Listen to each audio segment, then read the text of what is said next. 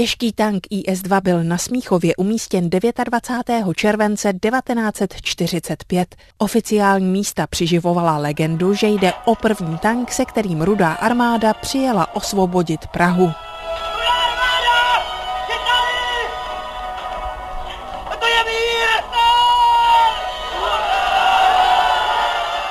Ohořelý vrak původního tanku ale nebyl dost reprezentativní a generál Leliušenko nechtěl Čechům dát takové harampádí. Na podstavec proto vyjel tank, který se bojů vůbec neúčastnil. Potvrzuje to historik Vojenského historického ústavu Michal Burian. Vlastně do Prahy nepřijel ani v květnu, ale do Prahy dorazil až v červenci 1945 jako dar Sovětského svazu městu Praze a jako takový byl umístěn na ten pomník na Smíchově. Do Prahy 9. května přijeli úplně jiné sovětské tanky.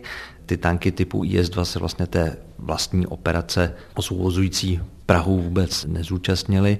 Ty první tanky generála Leliušenka byly střední tanky typu T-34 lomeno 85 a jedním z nich byl i vlastně ten slavný tank číslo 24, který na Smíchově byl zničen a v němž padl gardový poručík Gončarenko, což známe i z řady historických filmů.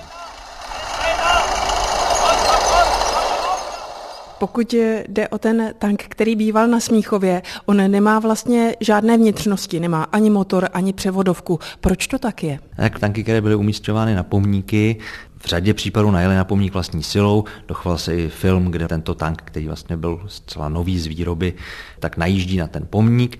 Nicméně po událostech v Maďarsku v roce 1956, kdy vlastně povstalci bojující proti komunistům použili ty pomníkové tanky proti sovětské armádě, tak ze všech tanků vlastně byly demontované veškeré součásti, které šlo demontovat. A to je případ i toho růžového tanku ze Smíchova. V tuto chvíli stojím v Lešanech ve vojenském technickém muzeu, kde je růžový tank uskladněný. Když sem přijdete, uvidíte ho hned na protivrátnici.